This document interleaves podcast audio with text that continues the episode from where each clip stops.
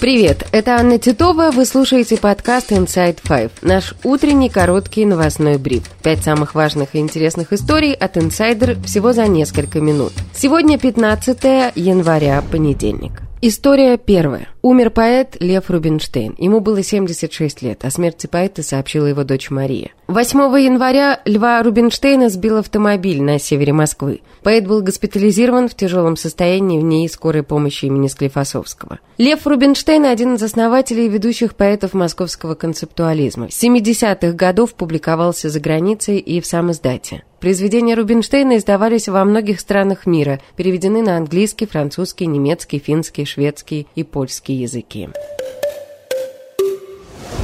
История вторая. Соединенные Штаты в выходные нанесли еще один удар по военным объектам боевиков хуситов в Йемене. Американские военные говорят, что в субботу был произведен повторный удар по радарной установке хуситов. В ответ боевики пригрозили дать сильный и эффективный ответ, отметив, что налет обошелся без жертв.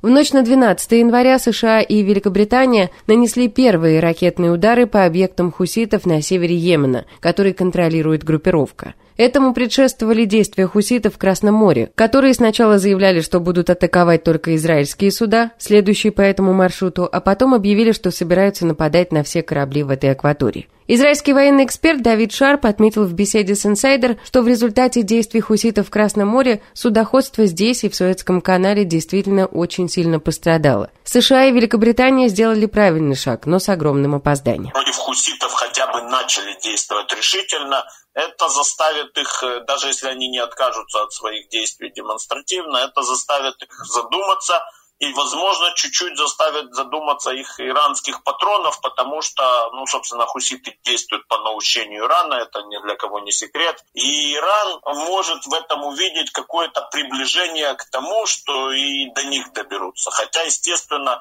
подход администрации Байдена нынешний не предусматривает решительных шагов против Ирана, то есть предусматривает их только в каком-то крайнем случае. 11 января хуситы выпустили баллистическую ракету по кораблю в Аденском заливе. Это, по словам американских чиновников, была 27-я атака на коммерческое судоходство со стороны группировки с 19 ноября. Администрация президента Джо Байдена предупредила, что обстрелы приведут к последствиям. На фоне действий хуситов крупные грузоперевозчики отказались от маршрута. В период с 1 по 11 января объем перевозок сократился на 30% по сравнению с предыдущим годом.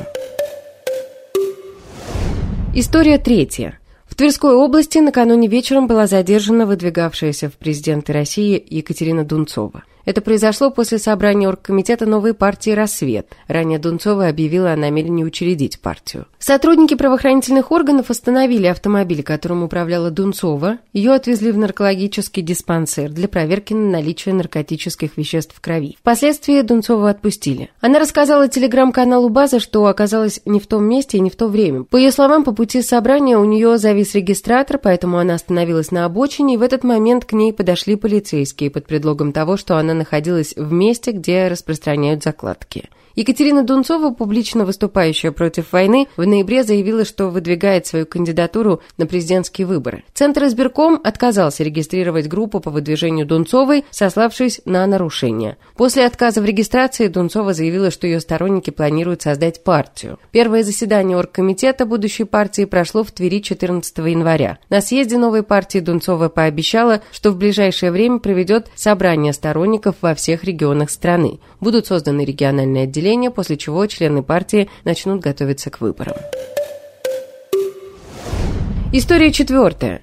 Протеерей Алексей Уминский опубликовал комментарий церковного эксперта о его деле. Напомним, епархиальный суд лишил Уминского сана за отказ читать спецмолитву патриарха Кирилла. Речь идет о молитве, в которой говорится о победе Святой Руси. «Воины и вся защитники Отечества нашего, в заповедях Твоих утверди, крепость духа им не спасли, от смерти, раны, пленения сохрани. Эксперт говорит, что молитва Кирилла могла стать новым богослужебным текстом, который можно читать в храмах только после утверждения Синода, по представлению Синодальной богослужебной комиссии. Действующий устав Русской Православной Церкви ничего не пишет о прерогативах Святейшего Патриарха как-либо менять богослужебную практику и регулировать богослужебные вопросы. Таким образом, отказ от чтения молитвы не может рассматриваться как церковное правонарушение. Ранее РПЦ опубликовала запрет в служении протеерея Алексея Уминского. Он много лет оказывал помощь хосписам, бездомным, заключенным, защищал политзаключенных. В 2021 году призвал власти допустить врача к голодающему Алексею Навальному, выступал против войны.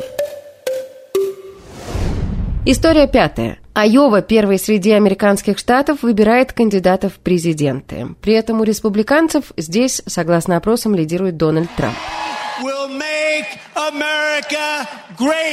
Сегодня в Айове стартуют кокусы. Собрание представителей или членов партии обычно в спортзалах, школах или в церквях, где происходит выдвижение кандидатов в президенты. Представители партии произносят речи от имени своих кандидатов и затем происходит голосование. Сегодня с Айовы в США официально стартует сезон президентских выборов. Кандидаты республиканцев, включая Рона Де Сантиса, Ники Хейли и Вивека Рамасвами, пытаются бороться с Дональдом Трампом. Айова традиционно идет первым штатом, где начинается голосование за кандидатов. При этом голосование у республиканцев и демократов в штате проходит по-разному. В 2020 году демократы изменили процедуру. Выбирать номинанта будут по почте, а потом объявят результаты. И это все на сегодня. Это был подкаст Inside Five.